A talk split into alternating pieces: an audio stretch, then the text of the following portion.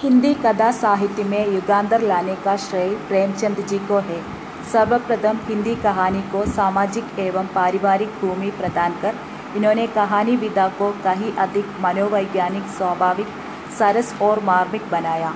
पिसता हुआ मध्यम वर्ग और शोषित किसान की घुटन विपन्नता और असमर्थता इनकी अनेक कहानियों के प्रमुख विषय हैं।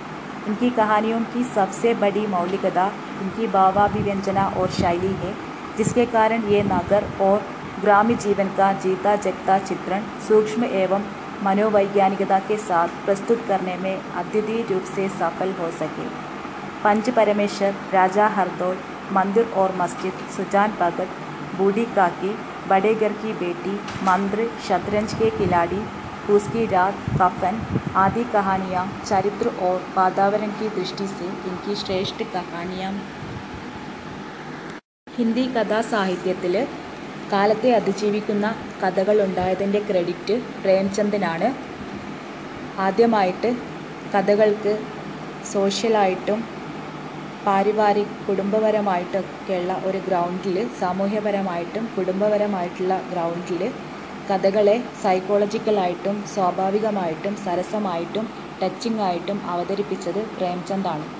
അടിച്ചമർത്തപ്പെട്ടിട്ടുള്ള മധ്യം വർഗ് ചൂഷണം ചെയ്യപ്പെട്ടിട്ടുള്ള കർഷകരുടെ പ്രശ്നങ്ങൾ ദുഃഖം അസമർത്ഥത ഇതൊക്കെയായിരുന്നു അദ്ദേഹത്തിന്റെ കഥകളുടെ പ്രമുഖ വിഷയങ്ങൾ. അദ്ദേഹത്തിന്റെ കഥകളുടെ ഏറ്റവും വലിയ originality ഭാവാഭിവ്യഞ്ജന ശൈലിയുമാണ്.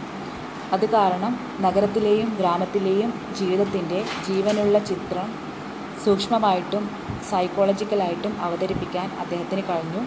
Punch Parameshwar Raja ഹർദോൽ Mandir or Masjid Sujan Bhagat ബൂഢി Kaki Bade ki Beti മന്ത്രി ഷത്രഞ്ച് കെ കിലാഡി കൂസ്കി രാത് കഫൻ. ഇതൊക്കെയാണ് അദ്ദേഹത്തിന്റെ ശ്രേഷ്ഠമായിട്ടുള്ള കഥകൾ.